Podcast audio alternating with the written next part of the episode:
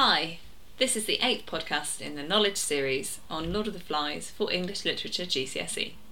In this episode, we're going to focus on the island itself. Remember, you can make your own notes to go along with this to help you remember the key things that you need to know about this text. It's worth knowing things about the island because it's clearly a deliberate choice that Golding makes for setting with deliberate consequences. This is not just a novel about how children behave when there are no adults around. If it was, they could have been locked in a school, for instance, or out in an adventure in the British countryside. The island itself holds symbolic significance, and that's what we're going to explore today. Firstly, you need to know about the Garden of Eden. This is the garden on earth in which God places Adam and Eve when they're created. It's full of life and beauty. It yields abundant fruit for Adam and Eve.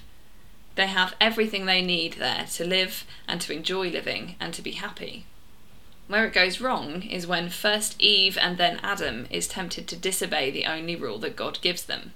He tells them not to eat the fruit of one particular tree, or they will surely die.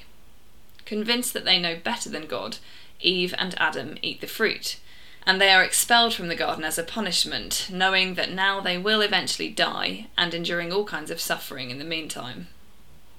This is relevant context for knowing about the island. Look at the parallels between Eden and Golding's Island. Firstly, it's beautiful. There's a crystal clear lagoon, a safe place to swim. There's foliage and palm fronds. Then there's the idea that, like Adam and Eve, they have everything they need. There's fruit, there's water, there are pigs to hunt, there's a conch to help them create and maintain order, and there's even a convenient place where they can hold assemblies. There's also immediate threat that, like in Eden, it's the people who will make things go wrong. In the biblical story, Eve is told by a snake, the devil in disguise, that she has nothing to fear from eating the fruit. In other words, the snake tells her it's okay to ignore God and do what she wants. It's not an accident that Golding introduces the fear of a snake thing in chapter 2 as a reminder that this Edenic paradise will not last. So, the second thing you need to know is that the island shifts from being a symbol of paradise to being a symbol of the destructive power of mankind. Even while it is introduced in all its Edenic beauty in chapter 1, the island is defaced by a huge scar, the destructive remains of the plane crash. That word scar is important because scars come from wounds and injuries, and though they fade in time, they never completely disappear.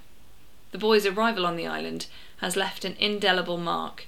It has had an impact that cannot ever be removed. This destructive capacity is further exemplified at the end of chapter 2, when the small signal fire gets completely out of control. Golding describes this wonderfully through animal imagery, with the flames beginning as squirrel like and growing to leaping and pouncing jaguars. This is man made violence, introduced by the boys and causing devastation to the natural landscape. Not only does it destroy the island, but it also takes the life of the little one with the mulberry scar the one who talked about the snake thing. It is an act of evil, though it is an accident, careless destruction brought about by careless mankind. Of course, the small fire in chapter 2 foreshadows the final devastating fire at the end of the novel. By the end of the hunt for Ralph, the whole island is ablaze. In their selfish desire to hunt and kill, the boys have unwittingly, unheedingly destroyed the Edenic setting in which they landed. This is significant because the Edenic context changes our reading of the naval officer. In the context of the eviction from the Garden of Eden, where Adam and Eve's removal from the garden was a sign of their loss of paradise and entering into suffering, the removal of the boys from the island no longer looks like a rescue. It looks instead like the eviction from a wonderful paradise, a safe haven that their choices have destroyed, and the entry into a harsher world.